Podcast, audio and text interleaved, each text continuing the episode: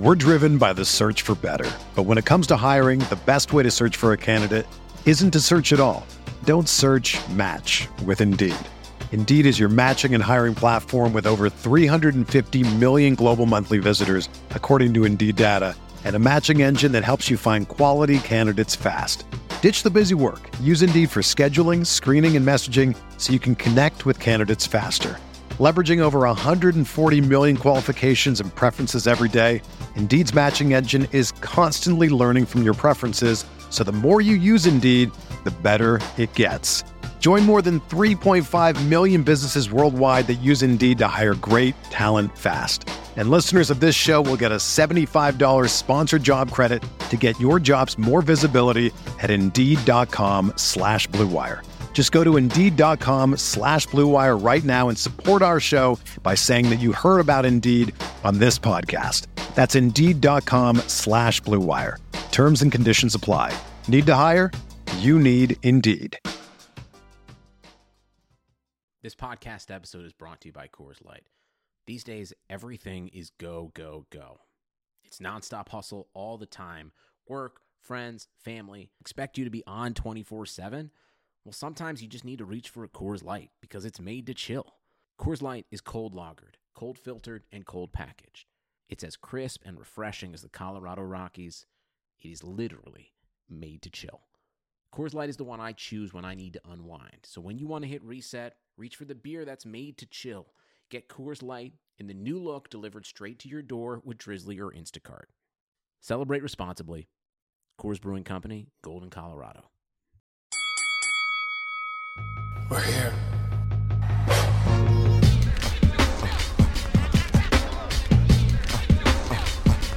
I wish I could give this feeling.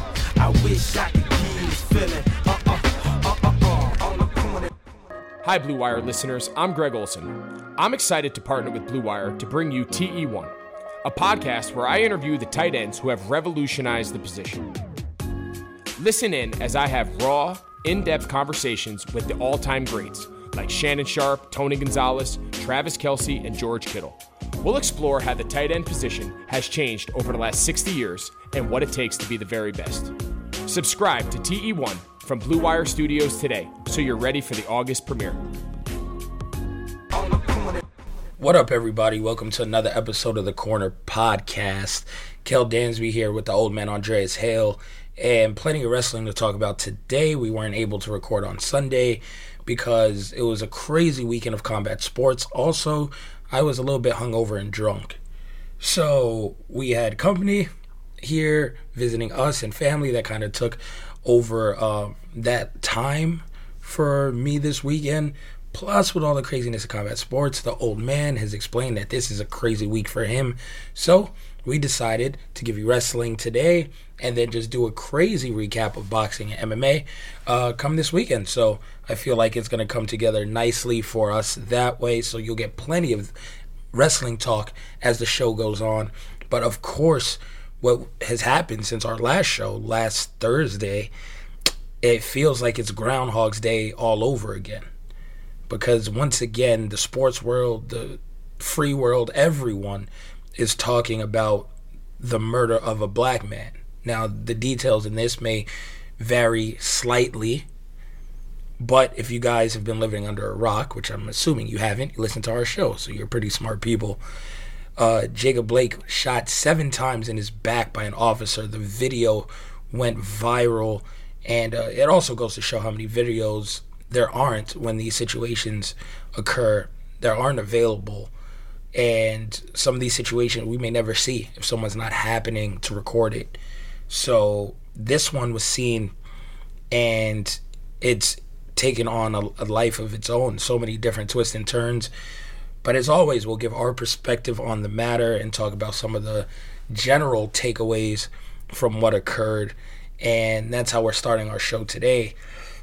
Dre, I'm not gonna lie, I'm just, I've, I'm tired of it.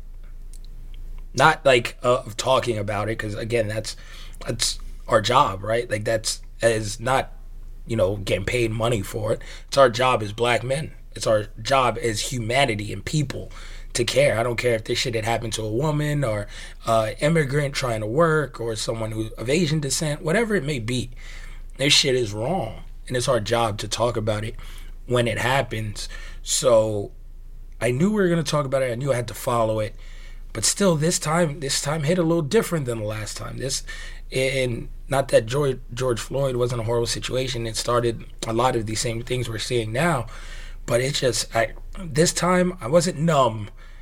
I was. It made me physically tired. Oh man, um, yeah, man. Uh, I, I I've been speechless for the past few days. When it happened, I, what was it? Sunday that this video went live. Yeah, it seems about right. Um, right around SummerSlam, I believe, or was it Takeover? One of the two. I think it was Saturday. When I first saw it, I was numb to it, and I was like, "Fuck, not again." I think we talked about it in the group chat. And as the days have gone on, it's felt like an avalanche of emotions where it's like, really? Like, again? After all this shit that we just seen, the past few months, like the NBA is back in the bubble with all the messaging. You had all these corporations pledge all this money. It means absolutely nothing, is what we're finding out.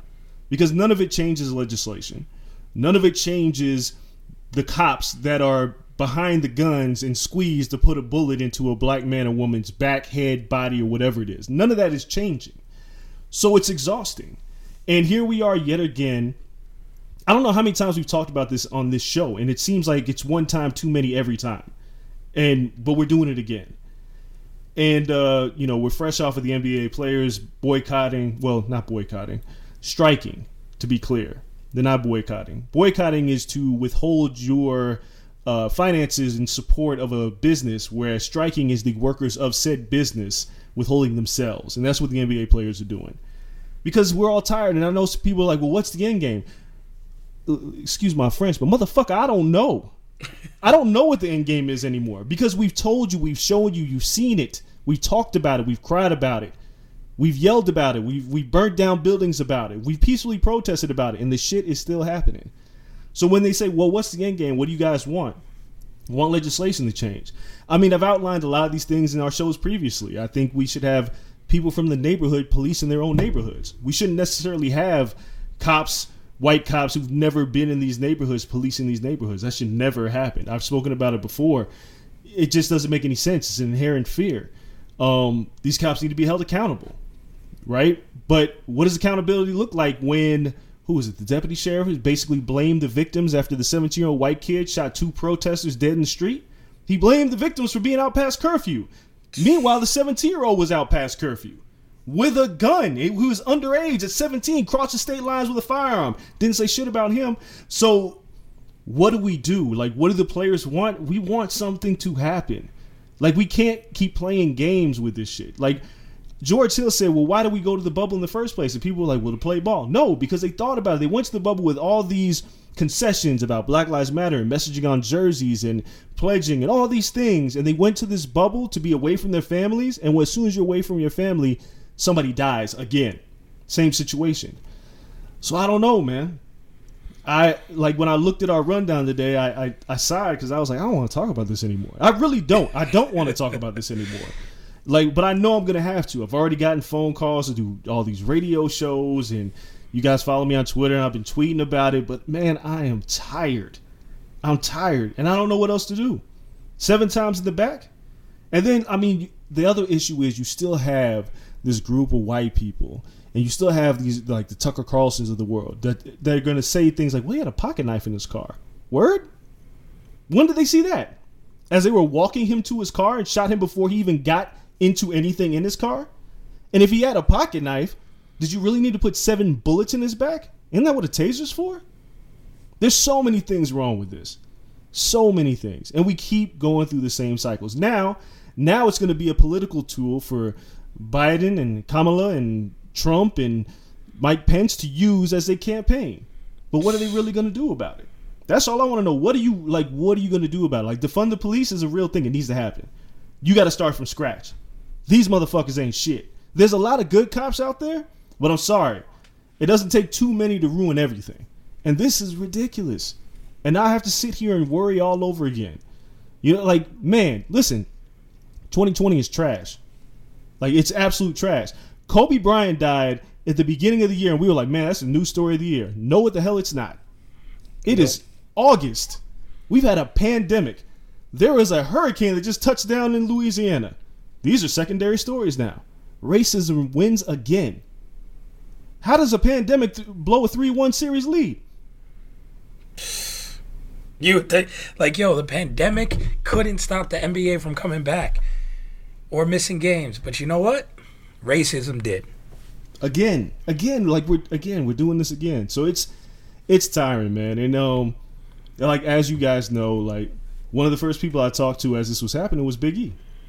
Like as it was happening, I was talking to Big E. We was joking about a fight, and he was like, and I texted him the video. I was like, "You see this shit?" And he was like, he saw it, and he was he just, I I didn't hear from him for a minute, and you know, because every week he's been wearing the armbands with different people's names on them, and um, he's devoted to keeping this in the conscious, but he's tired. Like I have friends in the industry, they're tired. Every, nobody knows what to do anymore. Like we did all of this, and it happened again, in another state. In another state, like you, you just pick a state. This is crazy. like at this point if you're an officer you should be on high alert to be by the book right? It, it's kind of like a person who's cheating on their girlfriend. Like you're cheating she looks through your phone you, she catches you. Okay if you're going to cheat again are you really keeping shit in your phone? Like at this point you know you're on high alert it's kind of time to start stop cheating. But no, officers are just like, no, fuck it. We know everyone has cameras. We know Black Lives Matter is a big topic right now. We know what happened to George Floyd and countless others. But you know what? Doesn't matter. Let's follow a black man from what appears to be a curb. I don't know how long they followed him before then, but off the curb, he's walking away.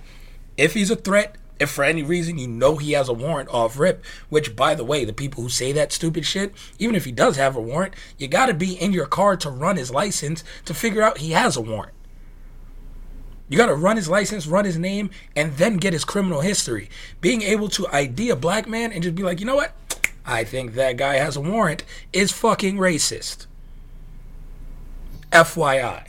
So, without those tools at their disposal, I don't know how they would know this man has a warrant or a knife in his car because he wasn't in his car. But for any reason, if you're still threatened by this, at that moment, regular seeming black man, then there's better ways than to follow him. All three idiots, I will call those cops idiots because no one had common sense, to follow him, wait for him to get to his car, reach inside of it, and then shoot him in the back because you are threatened by a knife that then ended up on the floor of his car. When you could have taken him down if you had to, long before he ever reached the car. I'm sure the three of them could have finagled something. That's not common sense. They had the guns drawn already. They were tasing him. Don't let him get to the car if you think in the car your life is going to be threatened. The man turns his back to you. As soon as that happens, he can't defend himself. Take his ass down. It makes no sense whatsoever, let alone shooting him seven times. Well, you know, there's also this issue that we continue to have. Uh, You know, when you have a kid, right? You got a kid. I have a daughter. When a kid does bad and you say something, you put them in the corner. Let's say you do that shit, and they do the same shit again, and then you go, "All right, I slap you on the wrist," and they do the same shit again. Eventually, you have to ramp up the punishment. It may not be physical. You know, maybe you ground them for a week or for a month. The the the the uh, the consequences for a cop killing a black man in America or a black woman in America are none. So that's why they keep doing it. There's nothing to worry about. Breonna Taylor's murderers still haven't been arrested. So if you continue to, if there is no, if it's basically a get out of jail free pass without even having to go to jail, or you sometimes even seeing a judge or the inside of a jail cell or anything, why wouldn't they stop killing? The consequences aren't there. That has to change. There have been too many cops that have gotten off for killing black men and women in this country that it's a free pass. So if I'm, let's just say I'm a white nationalist, right? Or let's just say I'm an aspiring cop like the 17 year old fuck who just had a, a- an assault rifle. What an it? What a headline! Like, yeah, I know, right? But why wouldn't you be a cop? There's no like, if I'm a regular civilian, I go out there and kill a bunch of black people. you know, I might get taken to get a burger or something, but and I'll go I'll go to jail though. Dylann Roof went to jail. He lived though, which is crazy. He lived, but he went to jail. But if I'm a cop and I do the same thing and say you were threatening my life, I get off. I might get relocated to another position. I might still get my pension, but I'm good. I can still work. I'm good. I don't have to go to jail. So if I'm a white nationalist, racist motherfucker who wants to kill black people or minorities in general, I'm a cop. There's no accountability there. There's nothing that happens to them. So yeah, I don't want to spend too much time because we got so much wrestling to talk about, and this is really exhausting. But it, it's like again, and I'm sure we're gonna have a longer show talking more about all this stuff. But I'm tired, dog. I am exhausted. Yeah, I'm tired of it. Um, I have no faith that it's going to be the last. Which is now I'm now pessimistic about you know this changing anything in the immediate sense. So I, I don't think this is going to be the last. Um, the other thing I have noticed though is that my ah fuck 'em list is growing exponentially by the day. Granted, Whitlock has been on this list. I'm to touch on Whitlock. But today we saw Brian Urlacher add himself to the list. Countless people at MMA have seemed to add themselves to the list, uh, including led by Captain Covington. Surprise, surprise. No shock. I hope Woodley takes his fucking face off. And I don't care if I'm supposed to be objective and professional in my field. I, I, I hope he gets mollywopped, and not even, not even like in the fifth round, the first or second. If Woodley doesn't let the hands go, I don't give a fuck. We, fi- I'm fighting Tyron Woodley. Look. Uh, well, the reverse right pack. I need backup. I'm But- listen, listen, I'm duffing him on the way to the octagon. You don't even get to fight Woodley. Easy. Like, nah, like he really thinks shit is sweet right now. It, it's not. It's not a game. He's he's the last person who believes in kayfabe, and and he's taking this gimmick eighteen steps too far. So yeah, nah, I don't fuck him. Um, Terry Crews again. fuck Terry Crews. Come on, Muscle Ruckus. Come on, dog. Come on. You know, Really? he said, I hope they boycott uh, Magic, Magic City. City. Like, what the fuck are you talking about, Terry Crews? Listen, listen. What did I say? Like I tweeted this. What is the, tw- the slogan for 2020? Read the room. What the fuck are you doing talking about titties when people are dying? What's wrong with you? What is wrong with you? titties. Yo, so somebody said, yo, yo I think my man uh, Jerry Barrow said, tweeted, uh, "How come you can shake your titties and you're mad at them because they can't?" I was out. Yo, that's so real.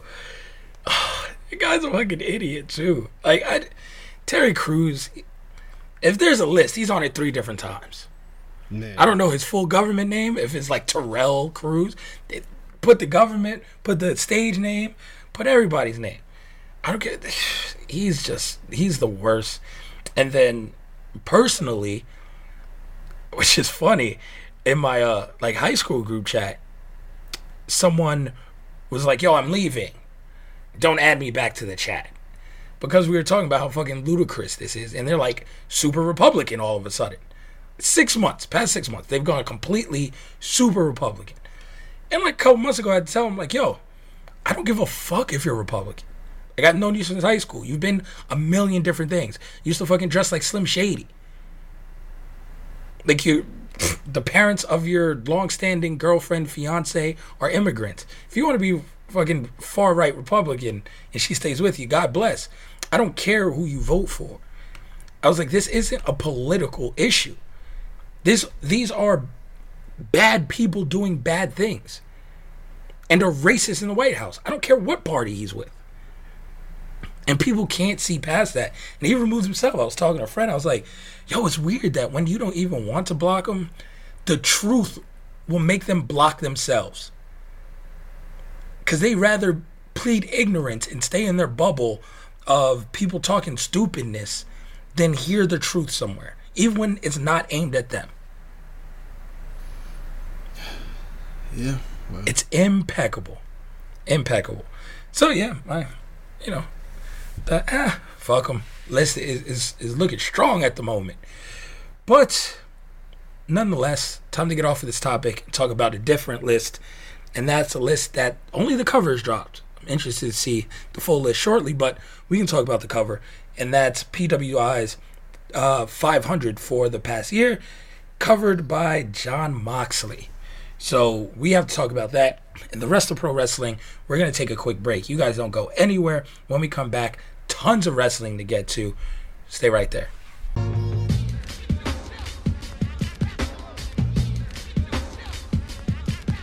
Okay, guys, we'll be right back. But look, from tight muscles, tough workouts, signs of aging, to simply making it through each busy day, everyone understands what it feels like to be tense and sore. So everyone can benefit from TheraOne CBD products. Started by Dr. Jason Wersland, Therabody exists to provide you with the best scientifically validated natural solutions to help you soothe your body and relax your mind. It started with the revolutionary Theragun percussive therapy device when Dr. Jason saw the benefits of using CBD in his treatments. He created TheraOne to bring you CBD products done right. A lot of CBD products claim organic, but still contain up to 30% filler, and these fillers are potentially toxic. TheraOne tests their products four times before they get to you. Every product is USDA certified organic, grown in the US, and their CBD extracts are the highest quality available anywhere. Use TheraOne's warming lotion in your morning routine, the cooling lotion or massage oil to recover, body balm for targeted relief, and sleep tincture to drift into a deep night's sleep. And now through Labor Day, Monday, September 7th, TheraOne is offering our listeners a buy one get one free for all TheraOne products. But you've got to go to theragun.com slash bluewire. If you don't love what you get from TheraOne, send it back for a full refund within 30 days of purchase. This is not something TheraOne is likely to do again, so buy one get one free at theragun.com slash bluewire. But only until Labor Day. Go right now to theragun.com slash bluewire.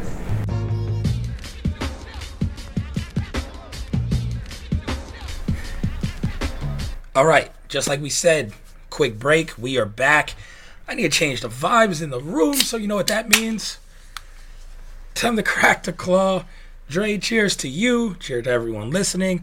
Let's uh get out of the funk and let's get back into some good old wrestling.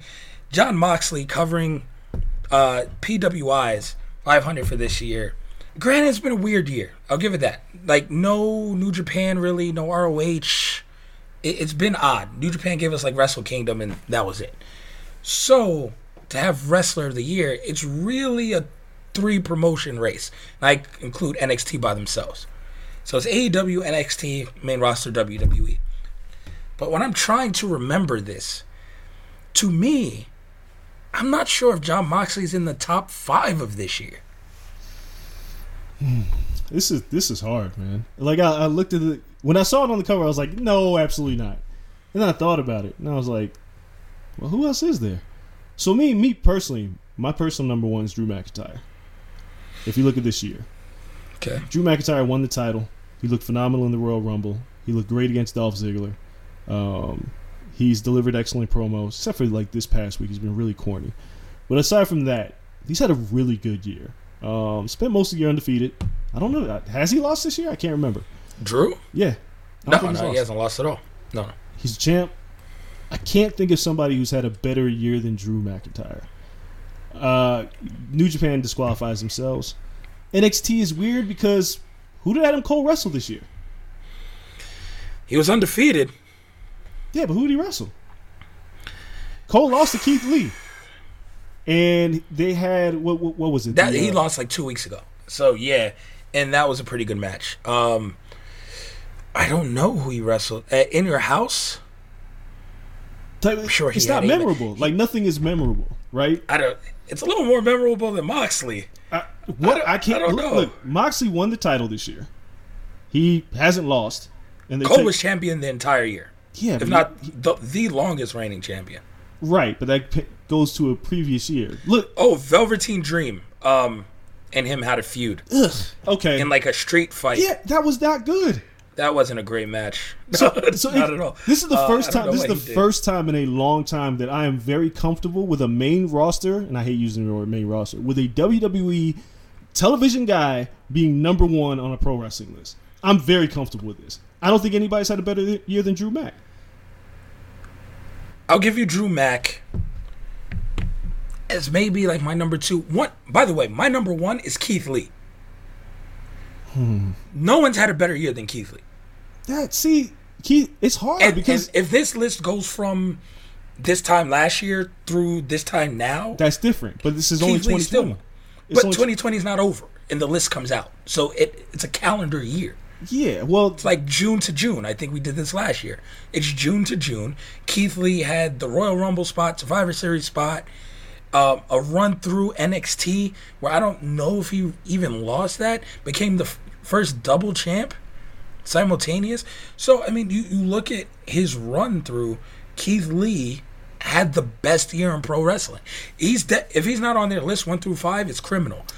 But oh. I think he would be number one. The only problem is he wasn't the top guy in NXT long enough, and they kind of take into account wins and losses and being the guy in a promotion. Yeah, th- dog, it's it's a weird year. Like if it lit, like I need to see the list. So if it's legitimately from let's say August to August, because Keith Lee had the Yeah, phenomenal. August, August. If it's Survivor Series included, but then you have to include Adam Cole because Adam Cole closed out last year strong. 2020 is just a very strange year. Period. That's fair. I wouldn't put Moxley ahead of Jericho. Yeah. Oh well. For this Right. year, yeah. For this year, you put Moxley ahead of Jericho. If it's all, if it's just 2020, yeah. But if you count last year, I stadium the stadium stampede joint, um Jericho's feud with Moxley with the eyeball shit. I think it was probably Moxley's best feud of the year. Jericho was also in Wrestle Kingdom. I, But see, Moxie, can't point did to Moxley say Moxley had better matches. Moxie was the IWGP. Uh, uh, he was United States champion too, right? This year. Was yeah, United year? States champion. Yep. So he was champion in two different promotions. I like. I could see why he's there. I just don't agree with it. I, I'm just. I feel like Drew Drew Mack is the guy, and that I like Drew Mack. I keep saying mean- it, and it sounds so weird for me to say it, but dude, Randy Orton's had one hell of a year. Yeah, it's like even even with Randy Orton, like if we do 2020, because WrestleMania that match sucked. The greatest wrestling match ever was actually pretty good, but I, it's just I keep going back to Drew Mack and everything that he's done. Like he's like beating Lesnar the way he did. Like again, the Ziggler feud, like the Royal Rumble, his showing at the Royal Rumble. Yeah, I'm comfortable with Drew Mack. Keith Lee, we're gonna talk about this in a minute. I really hate how they've handled Keith Lee. Keith Lee should be the top guy. Yeah, Keith, Keith Lee talked me off the off the ledge though. Like if the man says trust him on Twitter, I gotta trust him, even though I don't trust the head honcho. don't I don't trust we'll we'll get to that in a minute. we'll get to it. But Keith if Keith Lee could have had the sustained run that I wanted him to have, and if it could have happened maybe earlier or late, I don't know. But if they could have treated him like a top guy, easy. But like these this past week, and I know a lot of people are like, well, he- we'll talk about all that. But Keith Lee is like the guy. I don't like this is this is almost a layup. He and should I be the guy. he still had the best year out of anyone. Even, I mean, when did they miss? Maybe they stuck him in the Dijak feud a little too long. Yeah, I mean that's really it. Like he should be top three. You could put him anywhere in the top three, and I'm totally fine with that. If he's one, I'd be fine with that too. It's a weird year, and that's why look, there's no clear cut guy. Because usually, like if Naito didn't lose the evil, might have been Naito. That whole evil shit, I don't know where they're going with it, but Yeah, they whacked themselves out with that. Ospreay being stuck and not wrestling. Yeah, like- hurts. it's weird. Um, Kenny Omega being in a tag team, just kind of like, all right.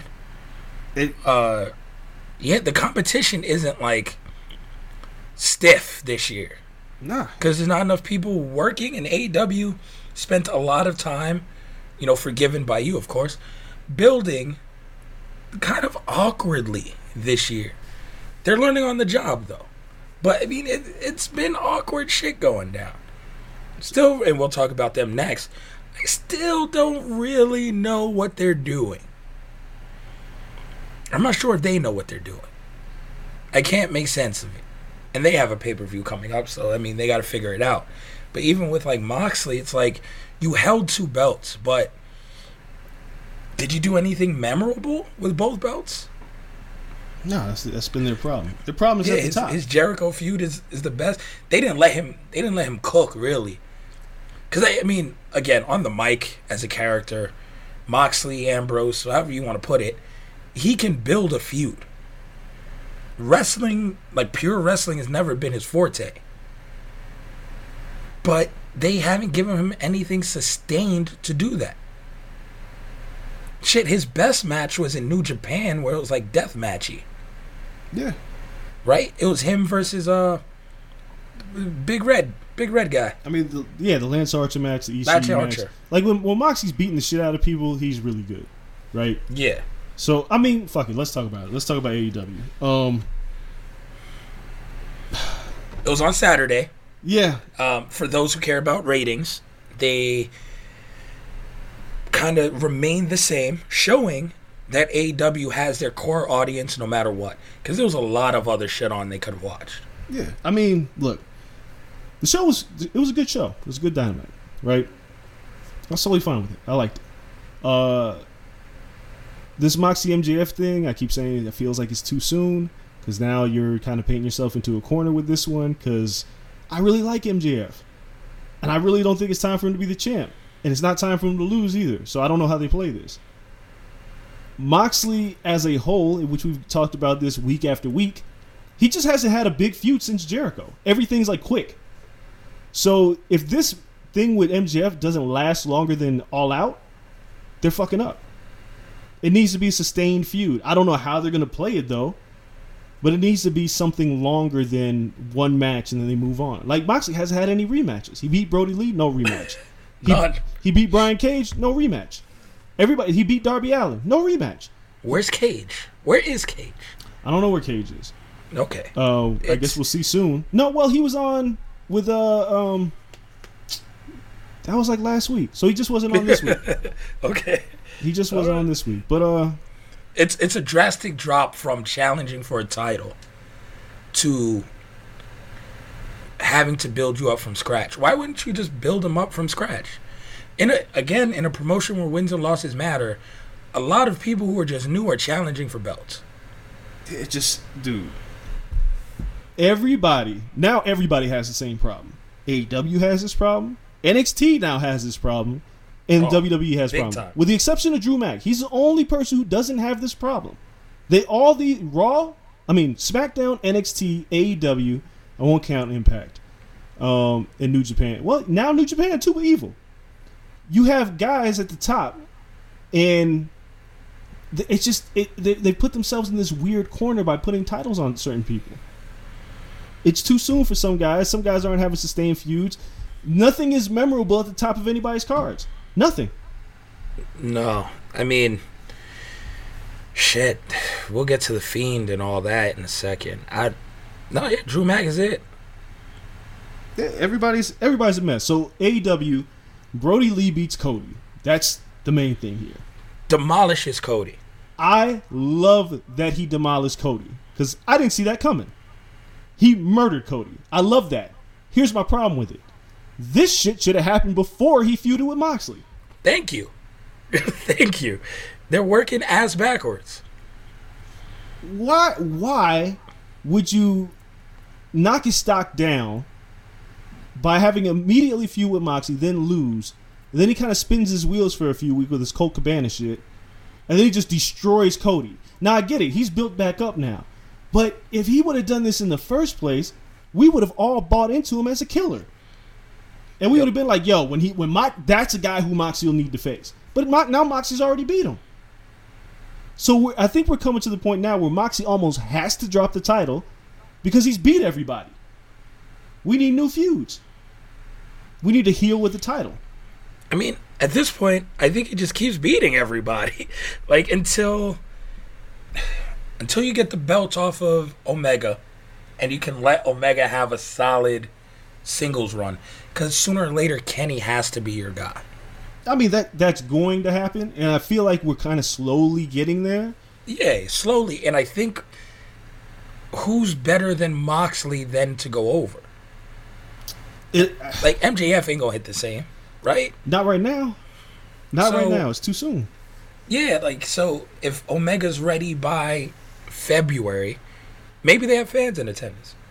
But if he's ready by February pay per view or something like that, then Moxley holding a belt for I guess that would only be a year. It hasn't been that long. No, it just he's burned through four feuds, so it feels like forever. Exactly. Therein lies the problem. But it hasn't been that long. Holding a belt for a year, like Cole held a belt for a year, I felt fine. I wasn't like I was at the point Keith Lee. I was like, nah, I think they could both win, or like give me shenanigans or something. You know, keep keep him with the belt, in which he might get the belt back. We'll talk about that here in a second too. But you look at it and it's just like, like you have to bridge a gap soon, sooner or later, between Moxley and Omega, and I think that was the first feud they teased because Moxley attacked Omega at Double or Nothing, and we didn't really see anything of that. No, they had their match. Really, was it good? Remember the glass table? Moxley put him through the glass table. That was good. It was good. Yeah, you can revisit that. I don't care. It wasn't a title feud. No, Give me that again. So it's it's weird to me. And Moxley's kind of a tweener, so I guess you can put like the leader of like an evil faction against him. Um, like Brian Cage was a heel, fought Moxley. Moxley can face baby faces. He do whatever he wants. So there's a lot of options. It's just they're not building anyone to be next. MJF kind of came out the blue. Yeah. So if he doesn't win, who are you building that feels like someone that can beat Moxley? Dude. I don't think they're building anyone. I I don't know because he burned through feuds. Like Cage was a guy who showed up, and you would have it would have been perfectly fine to see Brian Cage just beat up on people for a few months. I'd have been perfectly fine with that. And then like you work your way to the feud. Like this is happening in every damn promotion right now. They get a guy, he's new, and they shoot him right to the top. Why? Slow builds are always a better build. I don't understand like the rushing of the build. Now Brodie Lee beating Cody, I'm curious what the end game here is with Cody. Is it an injury? Because I said this before. He needed an injury angle to get off TV. This was probably it, but I'm not entirely sure where they're going with this. I'm perfectly fine with Brodie Lee carrying the title, but I'm at the point now where I'm like, this whole Dark Order thing. Like, even though Dark Order's having great matches, like they, they started to have like really good matches, the concept of the D- Dark Order is just fucking whack. like, what is it? Why are we Yeah. doing it? We're not. And then I don't know. It's, uh, we're recruiting people to do what? It was like I completely forgot, by the way, AEW is on right now. So I just got like an alert um, from something that happened to AEW while we're talking about it. And it looks like we have finally gotten the Hangman Page heel turn. well, I mean, So. this is almost inevitable, but all right. Yeah, so that starts tonight, but no Cody heel turn with him. Not yet. Cody's hurt. If they, Or I mean, no, not Cody, but um, no Omega no, he'll turn with him. So that'll be the dissension, I'm guessing. we dude, they are planting the seeds. Tully Blanchard being with uh, uh, FTR, Oh, God, like don't talk me into Tully Blanchard. I mean, but they're planting the seeds, and Adam Page being with them, and Omega. Like Omega's been teasing like heel stuff too. The way he he he just beats up people and like the things that he does. It's a whole big gray area. And now that we're getting closer to All Out, we'll see where this all goes. Their tag division is better than anything else that they have on the, on television right now. And- oh, easy. and I mean, Orange- their women's division is non-existent. Yeah, Orange Cassidy's been great, but they're getting dangerously close to overexposing him. Hmm. They got to slow down with him. Because if you have him on doing stuff every week, at a certain point, it's like, well, what's next for him? Like he's gonna come out of this Jericho feud, and then what? I don't want to. I don't want to see him doing too many segments. I don't want to see him on TV too much, unless you have a plan to put him in position to try to challenge for the U.S. T- the T- TNT title, whatever the fuck it's called, or something else. Because honestly, the feud for Cassidy, because I've seen this before in the Indies, is MJF. That's the feud. But they're not really ready to do that yet. No, I mean MJF, if he loses the title feud and then goes in a feud with Cassidy, is another blow off feud. Yeah, I mean, they have to again. They have to extend that. Oh, can we also talk about how MJF's promos have been great, but his handler, that dude, whoever he is, I can't think of his name right now. That's his that speaks on, on his behalf. Was Oh, oh, my god, so good. like this, everything, everything about the MJF system right now is great. It just can't lose the Moxie, but it also can't win because we haven't really seen MJF in like a ton of great matches. His match was Jungle Boy at whatever pay per view was Double or Nothing maybe was excellent. But other than that, we haven't really seen a wrestler. I'm not ready for him to carry the title, but promo wise, character wise, this whole political campaign shit, it's working. All that is working. They just got to figure this Moxie thing out. He's just got like this feud has to last like till November at least, till elections. Yeah, I mean that's the gimmick, right? Like, Yeah. I don't know if you have him go over though. Like, he's not really the good guy in this case. No. You, so it's I don't know. It's it's a great gimmick, a gimmick. I think again slow burn, right? It's a gimmick that could have burned through the mid card and, and really got some sizzle. I hope that he has enough assets to extend the feud with Moxley. We shall see. And by that, like, he's a guy who can win by DQ or, you know, get DQ'd instead of losing because he got the big brute in his corner. You know, and, and then Moxley has to fight him again, and you can he can talk his way into it and make the promos. It's it's so simple, but yet so difficult. It seems like right now Yeah. because everything's being overthought. I do love the tag division still. Obviously, I think one either FTR or the Bucks, probably FTR, will become champions. I think they told great stories there, even without the old men.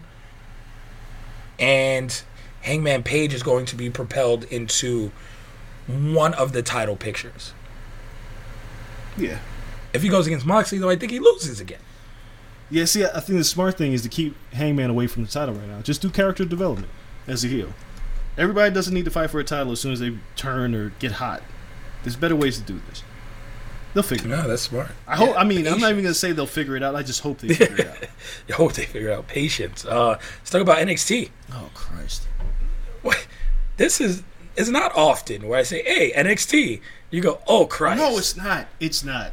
Until this takeover, I have to. I, And this takeover itself didn't bother me. Mm. It wasn't their best. It wasn't. It wasn't overly great. It was okay. Yeah, that's the problem. We're used to it being incredible. I, I would say In Your House was better, and they gave it away for free. This this is crazy to me because now it's just all the uh, the remnants of them counter programming AEW's taken away from what is supposed to be their big product, which is Takeover. Instead, like you look at this Takeover, right? The ladder match was okay. It was okay. Like I don't even want to necessarily go down everything like super duper in depth, but the ladder match was just okay. Yeah. It was okay. Damian Priest winning and getting a bottle of Korbel's very cheap, but uh, whatever. He he's champ, cool. But it wasn't a match that I'm like, wow, I really remembered that. I was like, all right, cool. Uh, Dakota Kai and Io Shirai, that wasn't memorable. Just, Oh, I thought that was a pretty good match. but it it wasn't. Was it one of Io Shirai's best? No, No, the winner was never in doubt. So the, it lacked a lot of drama. It was, I mean, it was good work, but takeover Yeah, work, yeah. takeover work is supposed to be great work.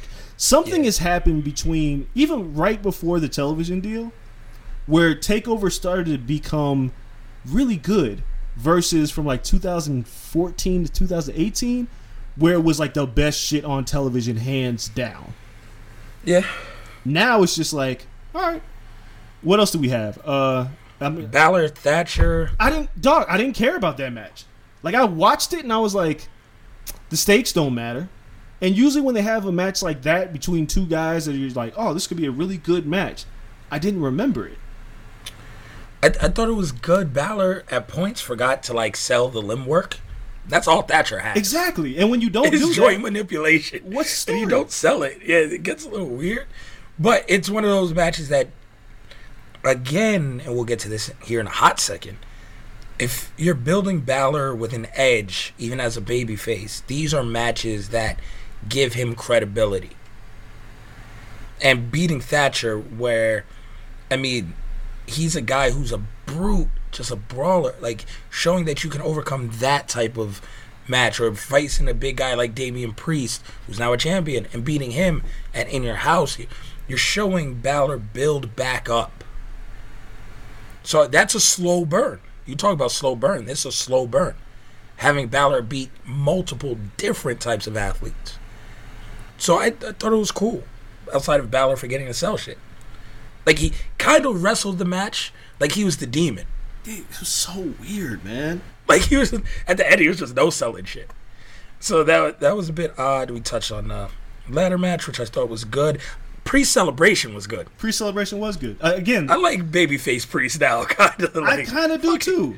yeah. The bottle of Korbel was funny though. In the picture with Triple H, I was like, really? You couldn't get this man some Moet, something? Listen, it's a pandemic. What you are a snob for for uh, yeah. champagne and mimosas and shit. Hence, I had to buy you a hundred plus dollar bottle of champagne for our brunch bet. Yeah. But you are a snob.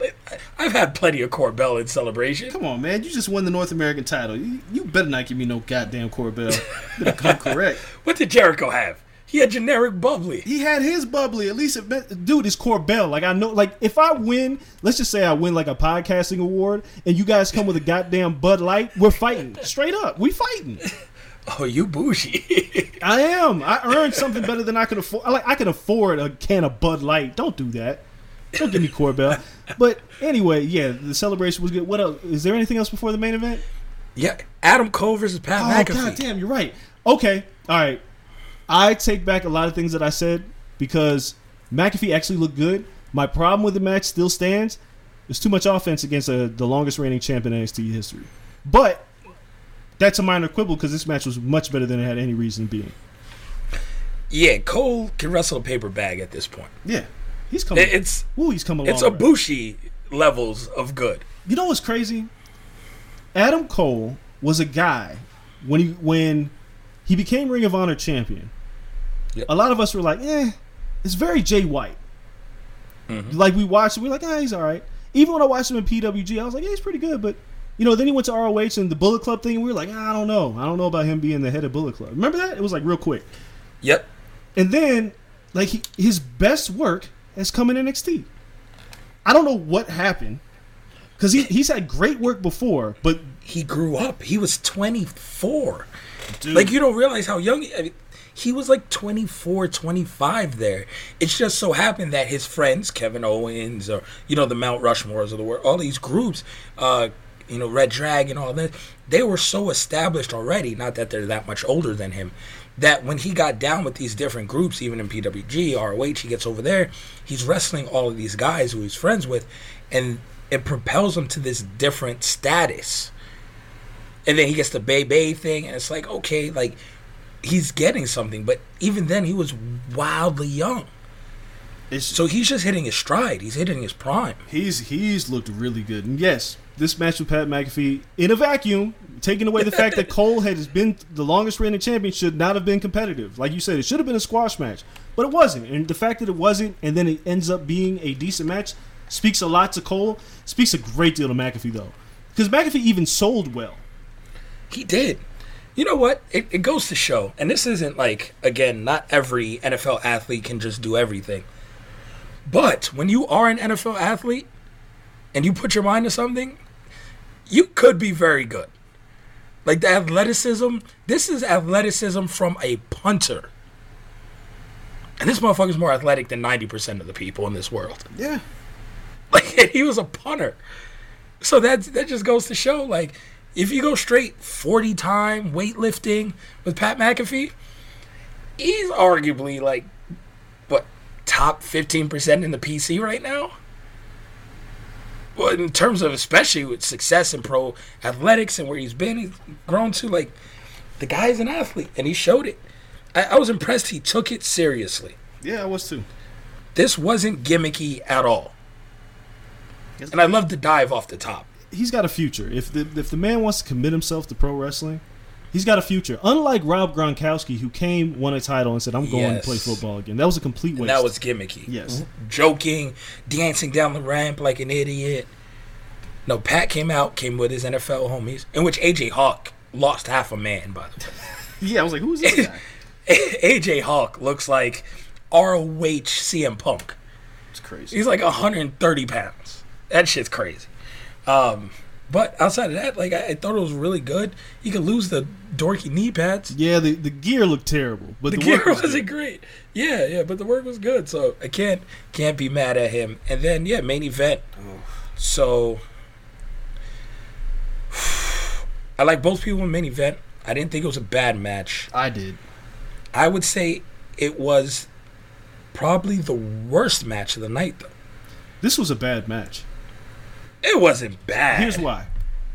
Considering the two talents there in the ring, considering the work that we've seen Keith Lee do in this promotion and outside of this promotion, this Yeah. was his worst match in that I've ever seen. I've never seen Keith Lee in like a bad match until now. Wow. And the reason why I say it was bad because it wasn't like a horrible match. I'm considering the man who was in the ring. I'm considering the man who I watched wrestle Walter in PWG. I'm considering all the Dijakovic matches. I'm considering his run in uh, Bola. I'm considering even ROH. I had never seen a Keith Lee match where I walked away and I was like, that wasn't good. I was bored. This one, I was like, what the fuck is this? This is the, this is your first real title defense since you gave up the North American title against Karrion Cross. I'm not even going to say anything about him just yet. But we've seen the work that Keith Lee does. We've seen him smash Gargano th- and, and pounce people and do all kinds of crazy shit. We saw none none of that in this match. Nothing. What we got was a match that started off on some hoss shit for like the first five minutes and then devolved into slow plotting limb work. And finished was very limmy. dude, why? And then it finished without a sprint. There was no like real near fall that was that we really bought into. And then we got a, a Saito suplex off the middle rope. Finished him? Are you serious? Now, knowing what we know now, and the injury to Cross, do you not think that played in a part in how the match ended? No, because if Cross knew he was hurt, if there was a signal that he was hurt, they needed to call an audible on the finish. Lee was going up. I think. I think there was no audible. That shit. I think yo, this is painful. I'm gonna win. First, Figure it I out. mean, first and foremost, Lee should never go up. That's that's the bigger problem. Because well, let, let's let, let's talk about it. I've seen people say, "Well, he's going to the yeah, yeah." Shut the fuck up. Here it is. Keith Lee was the hottest thing in pro wrestling from November, and then Royal Rumble, and then it was like inevitable. Everybody was like, "He's going to be champion." He wins the North American title. Pandemic happens. I interviewed him. Shuts everything down. Still hot. His takeover match for WrestleMania ends up being on regular television. Still is a good match with him and Damian Priest and Dijakovic. We're just waiting for him to become champion. Then, all of a sudden, they decide to counter program AEW and have a champ versus champ match with no build, zero build, not barely even interaction. Because if you remember, prior to that, Cross was the one going at Cole with the hourglass, and then Keith Yep. Lee then following week smashed it on the ground. There was no build between Cross, I mean between Lee and Cole. And then Lee goes over on Cole with the Great American Bash in a solid match. Wasn't like phenomenal, but with no build, it felt weird to just do this on regular television. It's like, all right, well, oh, that was a good match. it was, but it, that was really. good but I'm saying there was no build to it. So it's like he won, which was great, and we all felt the moment. But man, I keep saying it would have been better on Takeover. A champ champ oh, that match, match. That exact match would have been phenomenal on tape. Like- like a champ champ match at Takeover, because you would have built towards it. You would have weeks to invest in Cole saying I'm unbeatable, I'm the longest reigning champ. Lee basically saying I'm the hottest fucking thing in pro wrestling. Stop me if you can. And then we get to this particular Takeover, and they do this title for title match, and you have this moment at the SummerSlam Takeover where he's holding up both titles. Would have bought into it 100%. Instead, we get Lee going over on Cole on a TV show that you call Great American Bash to counter program AEW. The following week, he has a match with Dijakovic, his buddy, for the titles, wins. The week after that, he says, You know what? I'm going to drop this title. Two weeks after that, he's in a feud with Cross. A week after that, he gets a fireball in the face. And a week after that, he drops the other title. Are you kidding me? I love that you threw the fireball in the face in there. Because that, that that's the story arc. There was nothing else memorable about it. Like he watched Dijakovic get smashed by Cross the following week. That started the feud with him and Cross. They had to rush it because they only had like three weeks to build towards this shit. And they went right to a fireball angle. And the last week, they weren't even on TV. They just ran a, a, a, a promo for their match. So the match hardly had any heat. But why, if Keith Lee was so hot, why does he need to go to the main roster now? And I heard people say this. He's done everything he had to do in NXT. You know who else has done everything he had to do in NXT? Adam Cole. You know who else has done everything he had to do in NXT? Johnny Gargano. Oh. Gargano. They, they're not in. They're not in uh, Raw or SmackDown, and we're perfectly fine with that because we treat NXT like a third brand. And if Keith Lee can be the top dog of the third brand, not third place, just one of the three top brands, it's okay. He doesn't need to go to Raw or SmackDown where everything's crowded. He can be this. Let him have a run. Cole had a 300, 400 plus day run. Gargano's wrestled everybody and turned in phenomenal matches. Neither of those guys could have done that on Raw or SmackDown. They couldn't have had that run. Oh. So why couldn't Cole, Cole maybe sooner or later, but not that type. Of, no? So why couldn't Lee hold both titles? Even if he gave up one, it made no sense. Like it would have been better. One of the scenarios that you pitched was that Cross beats Lee for one of the titles, with maybe the North American title. Then at least I would have felt like he defended something. But he gave one up and just dropped the other. It was like systematic. Like boom, boom. He, now he's gone. yeah. He just got here. Like he really didn't get a chance to sit on top of the brand. And I have a problem with that. And then you leave with that kind of a match? That Wasn't great. That was a And bad then- look. The next day you debut Oh man. With new generic creator player music, um, shorts that kind of look Samoa Joe-ish, and a T-shirt with no sleeves Let's talk about because they're tr- trying to make you not look like the fat guy. Let's talk about it. You don't got to put a a, T-shirt on every fat person. Samoa Joe is proof in this. Th- there you go. So here's the issue. One, forget the music. The music sucks. We know it. There's an explanation behind that. All right, cool. But putting him in baggy shorts and a shirt is basically Vince telling him he's fat. And if Vince does that, there's not a lot of faith there. Even though people are like, oh man, he's in a program with Randy Orton. Do you really think he's going over on Randy Orton clean? No. Not with Drew Mack waiting in the wings. There's absolutely no way Keith Lee is just going over. Now, you put him in this goofy ass gear where, you know, you could call him Big L now. And you can tag team him with Shorty G. And now you have the fucking hip hop Dalmatians. Because, dude, come on, man. Keith Lee. And then you had him shave his face, so now he's got this baby face look. I don't like the shaved face either. It's so much better with the beard. There are so many things about Keith Lee that, because again, we're looking at this as people who follow Keith Lee's career. Not listen, Aleister Black. I'll talk about him in a second. But even when he was Tommy End, never as hot as Keith Lee. Keith Lee was always that guy that you looked at and was like, oh shit, man, if he gets a burn, he's gonna be serious. When he showed up in NXT, he was like, oh man, he's here now. And as he went through between him and Matt Riddle, there were two people that were like, all right, cool. These guys can they can make it. They look like some guys that can get over anywhere. Where the hell is Matt Riddle? Exactly. So now he gets called up, and there's people like, oh well, you know, he's on the main roster. Vince believes in him. Are you sure about this, guys? Everybody gets an opportunity as soon as they get called up. Riddle dealt with AJ Styles. What's he doing now? R.I.P. Ricochet. Where's Aleister Black? Oh, he just turned heel on Kevin Owens. Why? Nobody. I knows. like that. but nobody knows No, why. I mean he needs an edge. right. But No. where's he been for like six months? Getting his eye Uh, poked out by Seth Rollins. By Seth Rollins, yes, yes. He has to come back with the, the vengeance of a one eyed man. Like, okay, let's do another guy, Austin Theory. Just uh, debuted in NXT yeah, this week. Yeah, he got demoted basically. They, they used him for a second. He should have never been up. Exactly. But if you go back down, at least people know who he is but, but they knew who he was before. The, uh, my point is, they say they bring people up when there's no real room for them to do anything. Like they still stick with the same few talents in the same spots. And now that Roman Reigns is back, if you're on SmackDown, fuck. This is no oh, no title shot. this is no disrespect to Roman Reigns. It's good to see him back. We'll talk about that in the second two when we get to SummerSlam. But there's no room for these guys to maneuver. So now you have Keith Lee on Raw, where he's going into a payback match with Randy Orton, which nobody really believes going over. But he comes in as just Drew Mac's buddy. All right, whatever. But what is he going to do after this? Because the last hour is devoted to fucking Raw Underground. oh God. What's he gonna do? Y'all like y'all y'all gonna have to sell me on this one because he's he cooled off significantly. I would like for him to have a nice feud with Bobby Lashley, though. you you would like it. I'd like it too. I don't think we're gonna get it. Yeah, I mean, but if that's like, say he beats Randy Orton, but he's not gonna beat him like clean as a sheet. Like Drew Mack will come out, Randy's Yes. staring, staring at Drew too much, and then Keith Lee beats Randy Orton. They might even fucking make him roll him up. Cause I, I really want to, I really want to see what they call the Big Bang catastrophe. Yeah, I know.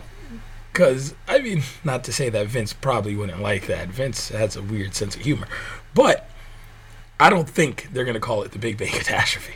So we'll see. But even then, I don't think they let him hit Randy Orton with a finisher and win. So he probably rolls him up, beats Randy Orton. They think it's a fucking great moment. Keith Lee has arrived, in which it doesn't make him look strong at all. No, no. Wouldn't it be better? Slow build. Hey, it's Keith Lee. He's just smashing people. And and on top of that, because what's the calling card for Keith Lee? When when you think Keith Lee, what do you think about? I like the pounce. Well, not big man with incredible athleticism. Oh yeah, yeah, like Samoa Joe. So you can't really do that. he's a friendly Samoa Joe. like, but you can't really do that with Randy Orton because Randy Orton's like a top guy, and you still got to protect him because he's going to be in a match for the title against Drew Mack. So you can't, he can't go balls to the wall doing topes and BBCs and all this other. Like he can't do this shit. He can't. Instead, you put him in a feud with somebody. I don't know. I mean, I, would. He could have smashed Andrade, and I'd been like, all right, cool. Like, have him beat people and show what he has. We're not seeing what Keith Lee can do. And that's not going to help his cause because there's no fans to pop for him either. I don't give a shit about those fans on the iPads. Chris Benoit was watching the match. That was crazy. But there's no there's no way to really gauge it. So if he's not doing his best work, what are we really doing with Keith Lee? He's just another big guy. And he's not just another big guy. The guy's way too talented. So bringing this back full circle before we go to SummerSlam, we probably should take a break before we start about, talk about SummerSlam. Keith Lee versus Karrion Kross was whack for so many reasons, and Karma bit them in the ass because now Kross is hurt, and he's got to drop the fucking title. Drop the title. What are we but doing? With that comes a match that I think you can't be bad. Cole Gargano, Ciampa, Balor on a NXT special. I don't know how they just randomly got a Tuesday night, but nonetheless, Tuesday night hour long match. I think it's an hour long program. Let them have it. That'd be great. And Balor should be the champion this time next week. Yeah. Balor should be the champion this time next week. Because you look at that list, look, look, Ciampa going heel again was so fucking weird. That that was strange to me. Yeah. I think the plan was for Ciampa to feud with Kross, and now Kross is hurt, and they was like, well, I guess we'll just turn him heel and kill Jake Atlas. All right, cool, whatever. But he can't win. Gargano can't win. Cole can't win. If Cole wins, it's the most ridiculous thing ever to find the belt back on him. It has to. Cole could win. He shouldn't though, because it feels like a big waste of him dropping the title the way he did.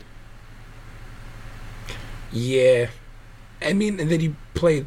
He'd have to hold it again until Kross was healthy. Because uh, Kross would have to come back and be like, yo, we got unfinished business. you know what would have been better? Keith Lee still being the champ. Then we wouldn't have to deal with any of this. I mean, that, that ship had sailed. So He was already in baggy pants. I don't know uh, what to tell so yeah, Balor should win. Balor should win this. It just feels like anybody who gets the title right now, it's a reset button. There's ways they can fix this now. Like I it would it's actually better. Not I don't want Kross to be hurt, but it's better that he goes away now because there was nowhere for him to go but down after he won the title in a fucking lazy, it, not a lazy match. It just wasn't a good match. There's nowhere for him to go but down. So if he comes back to claim what is his, I kind of buy into that. But him as a champ, even though it looked good, he looks great with the belt. Like he looks like the guy. And we said this when he showed up. How can they fuck this up? Boy, they were dangerously close to fucking this up. The wrestling guy said, "No, we'll separate his shoulder, and you guys can fix it when he comes back." it. It's a hell of a placeholder. But if we get like one more run Finn Balor, then fuck it. Right? Like, I'm with it. So we'll we'll see what it leads to. Point being, I have more faith in this because it's NXT. Main roster, what we're about to talk about, Lord help. we'll be right back. You guys stay tuned.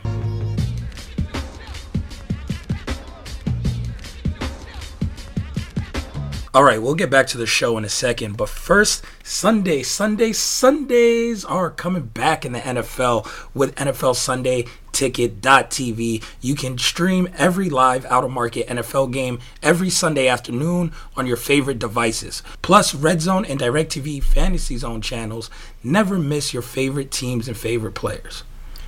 No matter where you live, NFLSundayTicket.tv is your key to the most glorious Sundays ever. Use the promo code BLUEWIRE at checkout to get 15% off your subscription.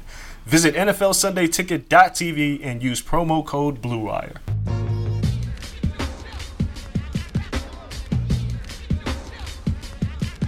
All right, it's the home stretch, and we're talking about WWE main roster wrestling coming off of the heels of SummerSlam. Ah, let's see where we start with SummerSlam. First off, it could have been worse. No, SummerSlam wasn't bad. It wasn't. It could have been worse. I'm. I'm not sure if I'm okay to call it good yet.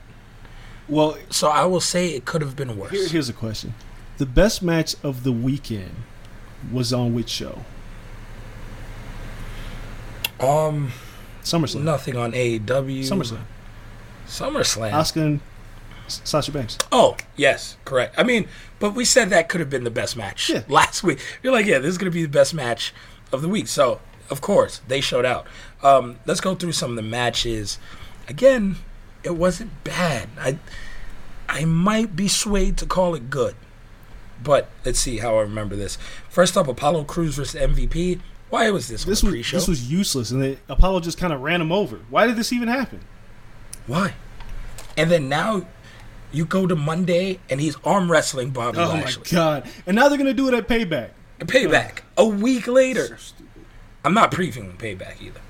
No a fuck. We'll just recap that. I'm not like I'm not doing it. It's ridiculous to have a pay per view after a pay per view. Yeah. Fucking it's stupid. Makes no sense. Um, so Apollo Crews wins. Yay.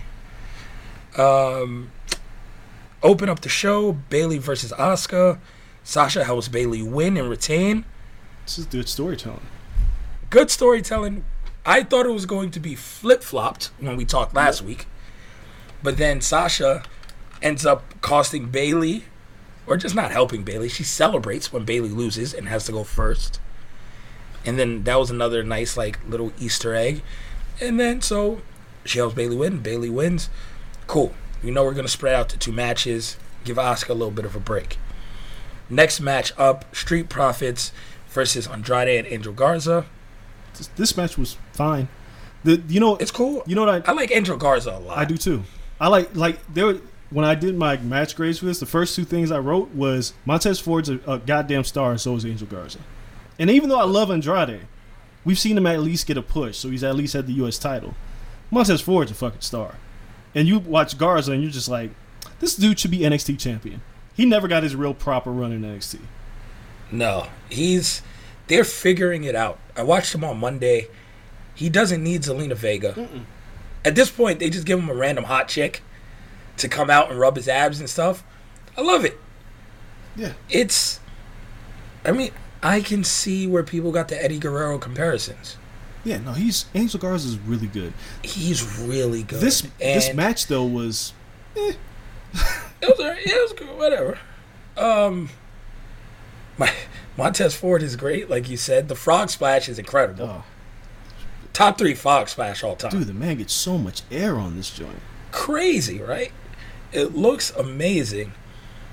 It worries me about Angelo Dawkins. Yeah, I mean, You mentioned everyone like, oh, I really like this guy. This guy's a star. This guy's a star. I think we still both agree Andrade is a star whenever they want to pull that trigger. yeah. Dawkins is There's one guy who isn't a star. yeah, he's Tucker. This um, he's a, he's good for a hot tag, and he I mean he has good spots off of the hot tag. But if he ever had a solo career, it'd be over. So Yeah, he's all hot tag. definitely, Oh, yeah, so profits win. I like that. Just because, you know, I thought it'd be a good spot for Andrade and Angel to win it, but they don't need the tag team titles. They need to break up. yeah. So if they break up and have their own feud, then that's even better. And then, worst match of the night loser leaves WWE Mandy Rose versus Sonya Deville. Man, man, It was supposed to be the hair match. yeah. Then obviously there's a break in, and Sonya Deville escapes being kidnapped, and arguably worse, who knows, because of some idiot wrestling fan who thinks he's in love with her, which is tra- traumatic to the umpteenth degree. Why'd they make her come back into work after that? Don't know. Don't. This is like this. The promo on, on SmackDown that night. the before this and then the match itself, I was like, why why are we even doing this? And she's still a heel. This is so strange. Yeah, it, it doesn't look like they wanted to do this. It didn't look like they wanted to be there. They tried to change the stipulations, and uh, it didn't matter. Nah, this is bad. It, it was something that could have been written off. Yeah, it was bad. And then, I mean, come on, guys. Mandy Rose is not good. Like, Sonya Deville is, like, she's okay. She's at least serviceable. Don't, Mandy's. don't tell that to Big Mac. I know, right? But Mandy's not good. And then she tries to do the like the V triggers, and I was like, mm, this ain't working. The only cool spot in this match is when Mandy was sliding them chairs across the table, and I was like, yo, if Sonya doesn't duck in time, she's dead. She's gonna get killed with these chairs. But this match wasn't. This Yeah. match wasn't good, and I don't even know like now that it's over. Well, now what? Because they they don't have anybody but each other. Otis came out and celebrated. Oh, God, God damn. He still has a briefcase, man. Still has a briefcase. We'll, we'll see how that goes. He needs to cash in this weekend. Oh, against the Fiend.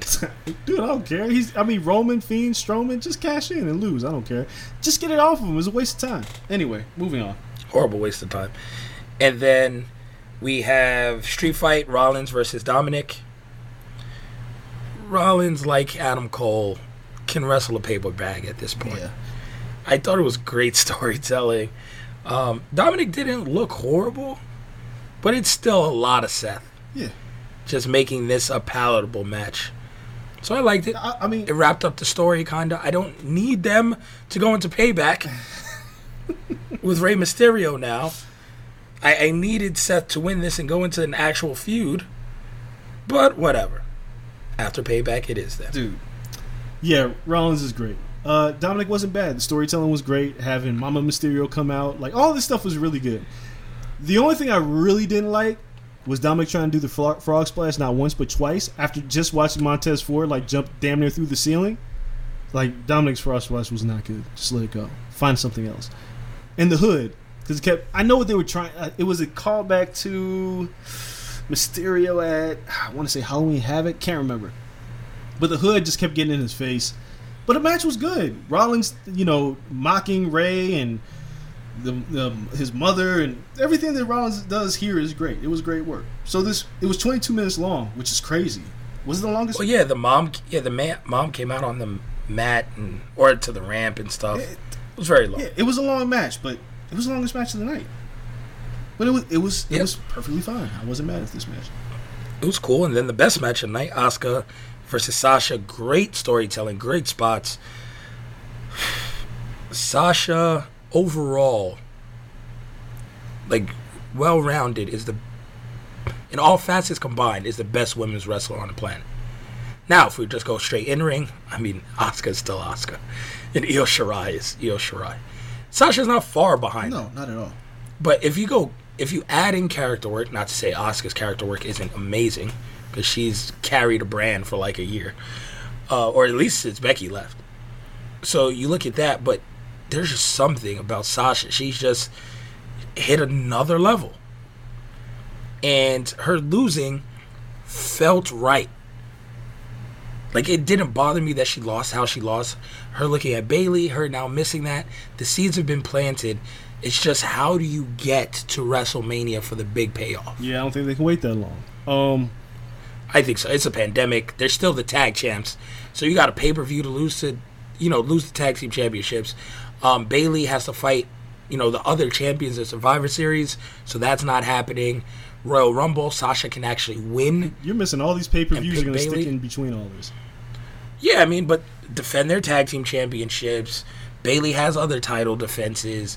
Like, it, there's a lot of shit they can do in between to, to keep it, to keep them away from each other. Yeah, I don't trust them though.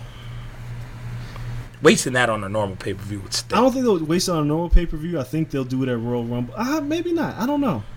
They, they may find a way to drag this out. I hope so. But watching this match, because when Asuka wrestled Bayley, I was like, oh, this is Bayley's like one of her best matches. It's a testament to how good Asuka is.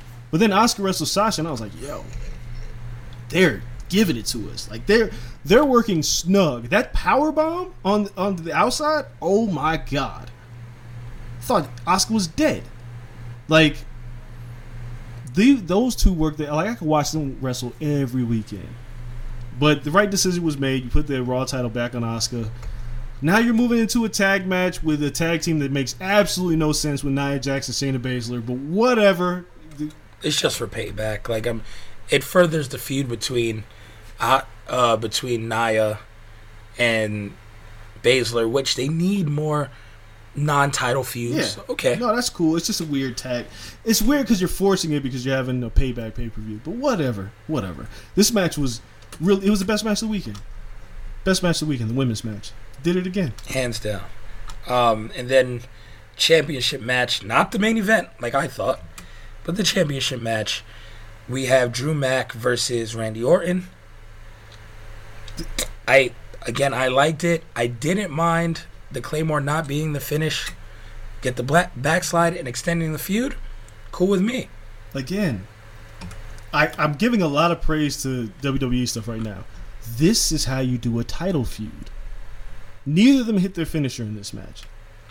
Drew wins by a backslide at SummerSlam, which means you have to run it back. This Yeah. is this is how you do a long term title feud. Like if Not running it back a week after at Payback is also smart. Right. Like Moxley, if he would have did a backslide on Brodie Lee, you could have ran that feud a little bit longer. That was what I predicted. He would escape with a victory. Not win definitively, because then you have nowhere to go. Drew Yeah. Mack escaped with a victory. And then he gets his head kicked in twice on Raw, so now we have a feud. They did it right. This is one thing they did very well. I, and the match was it was fine. It wasn't great, but I think it was a setup to what could be probably a stipulation. They're like going to do a last man standing match. I feel like that's where this is going to end Mm, because okay. Drew kept getting up from the punt kicks, and yeah, I think we're working to a last man standing match. I, I don't hate it. I don't love it either, but Again, as long as it's not next week. right. As long as it's a build, I'm okay. If they're like payback, last man standing, it's ridiculous. So I'm glad that's not how that went. In the main event, the Fiend Bray Wyatt versus the Choo Choo Train Braun Strowman. Strowman with an edge. Um. So one, Alexa Bliss is non-existent. Sure, whatever. I mean that they built a lot off of that. The match itself, I didn't mind. There was a lot of offense for Strowman. Dog, this match sucked. I mean, what do you expect from a feat? I expected to suck. You're- Like I said, it was gonna suck. It sucked. it wasn't. It Man, this suck. match sucked. It wasn't great. Come on. it wasn't good. It wasn't good. For, it did suck. for a falls count anywhere match for the title, Braun looked like a complete idiot cutting the mat and then getting Sister Abigail twice on the spot that he created. that wasn't great. And that's not even like the Fiend's finisher. No. He hit you with his secondary. That's like being beat with two rock bottoms. So this is baffling to me. or I mean, excuse two people's Yeah, this is baffling to me because, like, they ran the next snap spot, and Braun was like, "All right, cool, I can go through that." Power slams the Fiend very early. Fiend kicks out. All right. They go to the outside for like 30 seconds. It was very short. No, they went to the outside. They went to Gorilla where nobody was at, and they had a Sister Abigail spot. Braun kicks out. They go back to the ring, and that's when they ended up doing the the go home to the finish. This match sucked. It was just a bunch of moves, and I thought he was gonna cut the mask off Yeah, that- with the box cutter, and I was like, okay, the mask is the like is what's fueling the fiend, and the fiend's gonna like wow out. The mask is cut, and Braun's gonna win. no. but then he cuts the mat. I was just like, And these two sister what? Abigails.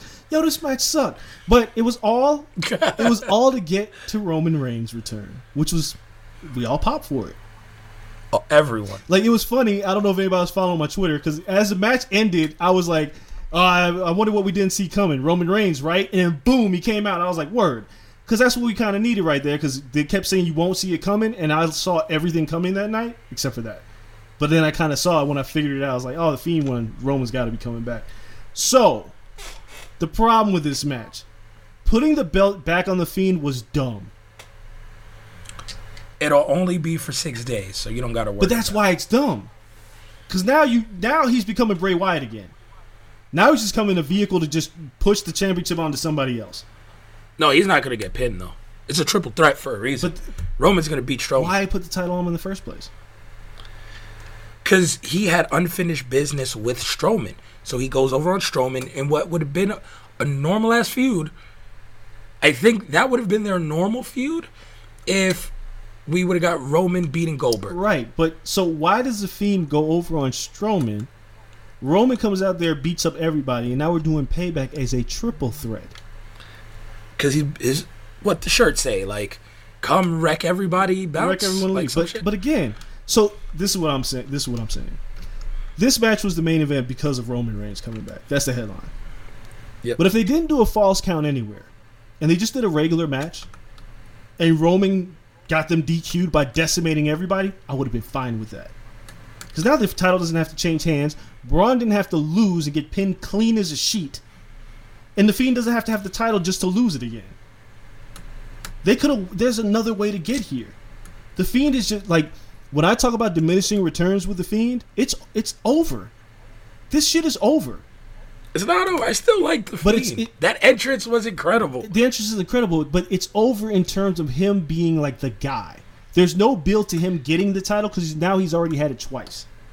Agreed. We never wanted him with the That's title. my point. I hope he doesn't have to be the guy. I But- hope he's just like a guy who beats the shit out of people in secondary. But my whole point was slow build, slow build. We could have got like we could have got to the, like he never needed to drop the title. He never needed to win the title. He never needed to beat Rollins. Like he never needed to go uh, lose to Goldberg. Like everybody forgets that part. He got squashed by Goldberg. That was the worst. We're all trying to forget that. Yeah, but it happened. So now he's going to go into this match. He's going to lose the title again. But not by pin this time, thank God. But you know what? This how this ends, right? He's going to get pinned. Not this weekend. The next feud. Roman's going to beat him clean. Then where does he go? Because now he's completely diminished. Now he's been beaten clean. Because the Fiend's greatest asset was the so-called invincibility, and now you've ripped that away from him, and you completely tore it to shreds. Because if he gets pinned clean three times, it's over. It's not over. I still like the The character. characters, There's worse characters. dude, the character is fine, but the in-ring work is not great. And Taker was unbeatable forever too, but you can find feuds that make it make sense and make the but character you're working enjoyable. backwards. Like you, what you said, him and Jeff Hardy would have been a great feud. Oh yeah, I still hope that's a feud. But with or without the but title. killing off the fiend, like having him eat the pin, because it's going to happen with him and Roman. He's going to eat the pin. He's not as strong as he was before. If he comes into these feuds as like a monster, they already they blew their load on that already. And meanwhile, Yeah. Strowman, big show, it's over for him. Oh, he's definitely a big show. He shaved the dome. It's a wrap. Yeah, It's a wrap. he's the big stro. So like It's all bad. I, I like Roman being back. I don't know if I like him getting the title right now. Immediately, a week after, Yeah. it's tough. Because- it's a hard sell. When was Roman the most likable? When he had to battle through and earn shit. Right. And when he came back from cancer and you put him in a feud, he wasn't in the title picture. Everybody was like, "Yeah, cool." Yeah, but they left him there for too Yeah, they did. Well, they left him with Corbin for too long. Corbin for too long. Yes. yes. But Roman, like Oh. him um, putting the title right back onto him, because right now he has an edge, and we're all like excited to see him. But it was always the same problem with Cena. Like we all like Cena. Nobody really disliked Cena, but it was like he kept winning the title, and it was like, come on, man, can he do something else? Roman doesn't need the title right now. the best thing they could do, and they won't do it because Roman's gonna win. He's gonna beat. He's gonna pin Strowman. But the best thing they could do is have Strowman cost Roman the Fiend like toss him out, hit him with Sister Abigail, something, roll his ass out, and you have the Fiend mandible claw Roman, and Roman lose clean to the Fiend, pass out. I mean, he doesn't got to tap. But if he passes out and you build the Fiend to be like, yo, Roman just came back hot and the Fiend beat him. And Roman's now hunting the Fiend. I'll take that for three months. I would take it, but Not they're not going to do Not vice versa. Not Roman winning, Fiend hunting him to only lose again. Right. I don't mind Fiend winning and Roman hunting him. So in no scenario we see Braun Strowman getting the title back. No, he's the big show. Why is he in this match then? What's the point? So he Eat could eat a pin, pin, right. or he could cost. He he could do some stupid shenanigans that cost Roman Reigns, so Roman Reigns doesn't look too weak eating the mandible claw. I, look, I think you're absolutely right. I think the best way to go is have Roman lose this match. yeah, Like even even Big Slow is gonna distract him, and then the Fiend will come out of nowhere and get Roman. like even if the Fiend beats Strowman, like Roman spears Strowman and then the Fiend steals the pin, I'm fine with that. But he has to beat down Roman because we want like it's better if Roman's on the hunt. Yes. But they're not going to do. I don't think they're going to do that. Maybe they will because Vince is known to change his mind on a whim. That'd be a smart move. Let him hunt. Especially this new character. New character, new teeth.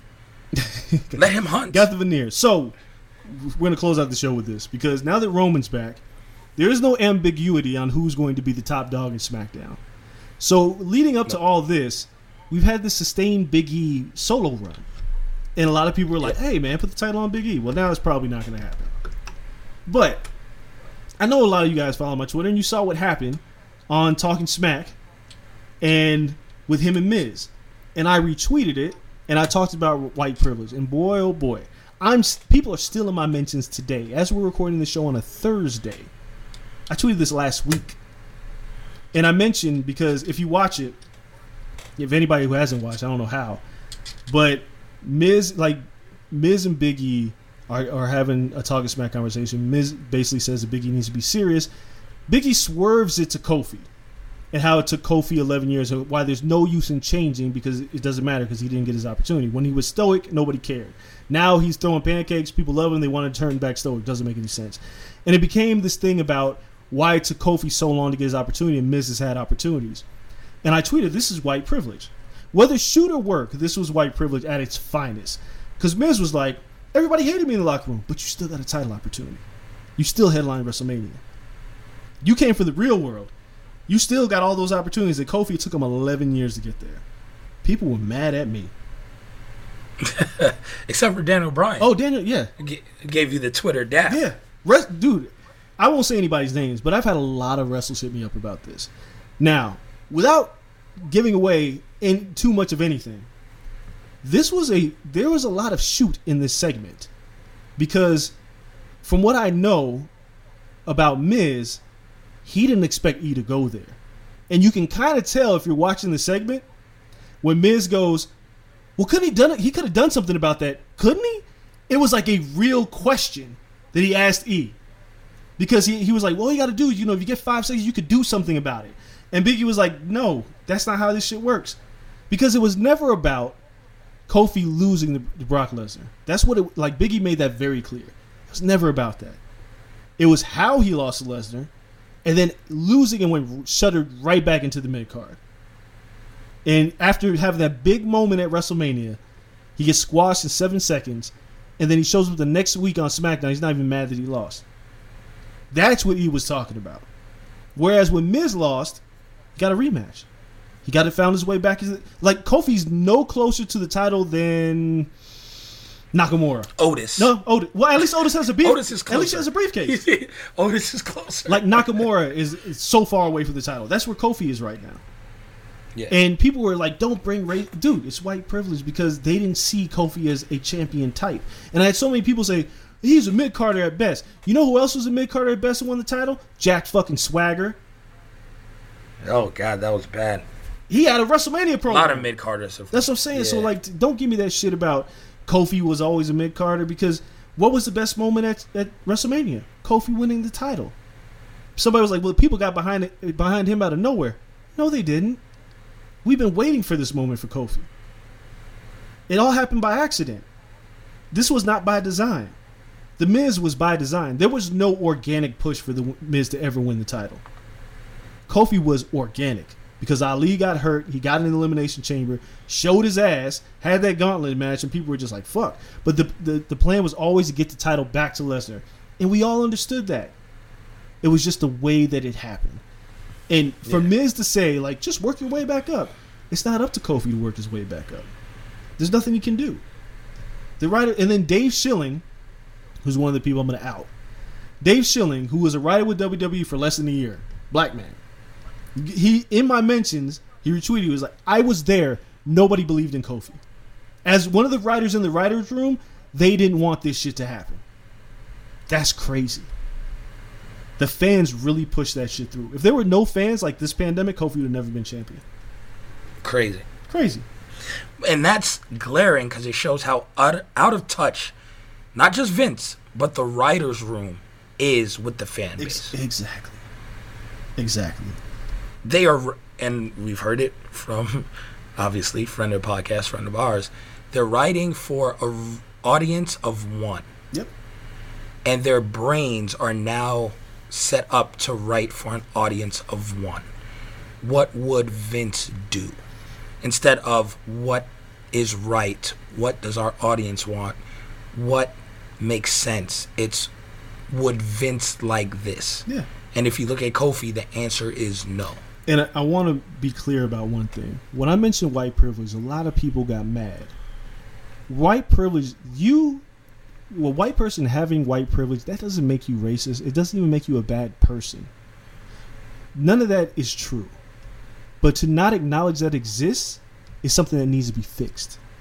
Because Vince has a type in the WWE, and they're not black people, they're not Mexicans, they're white people. So the Miz is the benefactor of fitting the kind of guys that Vince likes. It doesn't make Miz a bad person until he doesn't acknowledge that the black wrestlers have it a little bit harder than they do just because of the way that they look. They don't look a certain way. Yeah. That's what white privilege is. People like, you know, he didn't get handed anything. He worked hard. I never denied that Miz didn't work hard because he improved drastically as a wrestler and as a talker. We're never. I'm not going to take that away from the Miz. But what I am going to say is he got more opportunities than eno- if he was a shade darker, he wouldn't have had those those same opportunities. And that's not Miz's fault. The only thing that could be Miz's fault is if somebody tells Miz, "Listen, this is what's happening. Here are examples of how this happens." And then you act like it doesn't happen, or you argue the point. No, no, no. I, I didn't get any benefits, dude. We're not saying that you didn't work hard. You did. You just had, like, the path. The the road was a little bit more paved for you than it was for others. And I want to make that clear because a lot of people came at me about white privilege and saying that's racist. I'm like, no, man, white privilege is a real thing. It's not racist. It's what people like. It's what Vince likes. It's the reason why there's a lot of blonde haired women on top. Yep. He has a type. America has a type. And they don't look like Kofi Kingston we have to work twice as hard to get half the accolades. We got to work three times as hard to get squashed by another white man in seven seconds. There'll never be a moment where Big E comes in and squashes the white man. It's not going to happen. That's not Vince's vision of America. It's not Vince's vision being a Trump supporter. It's not. But that white privilege is nothing wrong with that. I'm, like Daniel Bryan, Sami Zayn, they'll all acknowledge it. They'll say it exists. Yeah, it exists. It needs to change. That's how you combat it. You can't fight it though. You can't like Miz was trying to fight it, so it felt kind of a, a, a shoot and a work kind of in one because he was kind of saying like I worked really hard. Don't take this away from me by saying it was privilege. And Biggie was like, that's not the point, and it's not. So all you, all of our white listeners listening, your privilege doesn't make you a bad person. It's just acknowledging what exists in this world because I have male privilege. Kel, you have it too. As men, Yep. we are preferred over women. Black women are at the bottom of everything. They need all of our support. But I have to acknowledge as a man, I have a better chance of being a CEO of a company, of being a star, of being WNBA versus NBA. I know my male privilege. It exists. I have to acknowledge it. That doesn't make me a bad person. I just know that it's out there. So white people just acknowledge the shit. It exists. You have an advantage. Deal with it. Just say it needs to change if you really want equality, or say I like it the way it is and I like my advantages. Just pick one. couldn't have said it better myself, man. It's it's definitely something in this climate that everyone has to realize. And it's just be honest with yourself. Outside of, you know, your phrase of reading the room.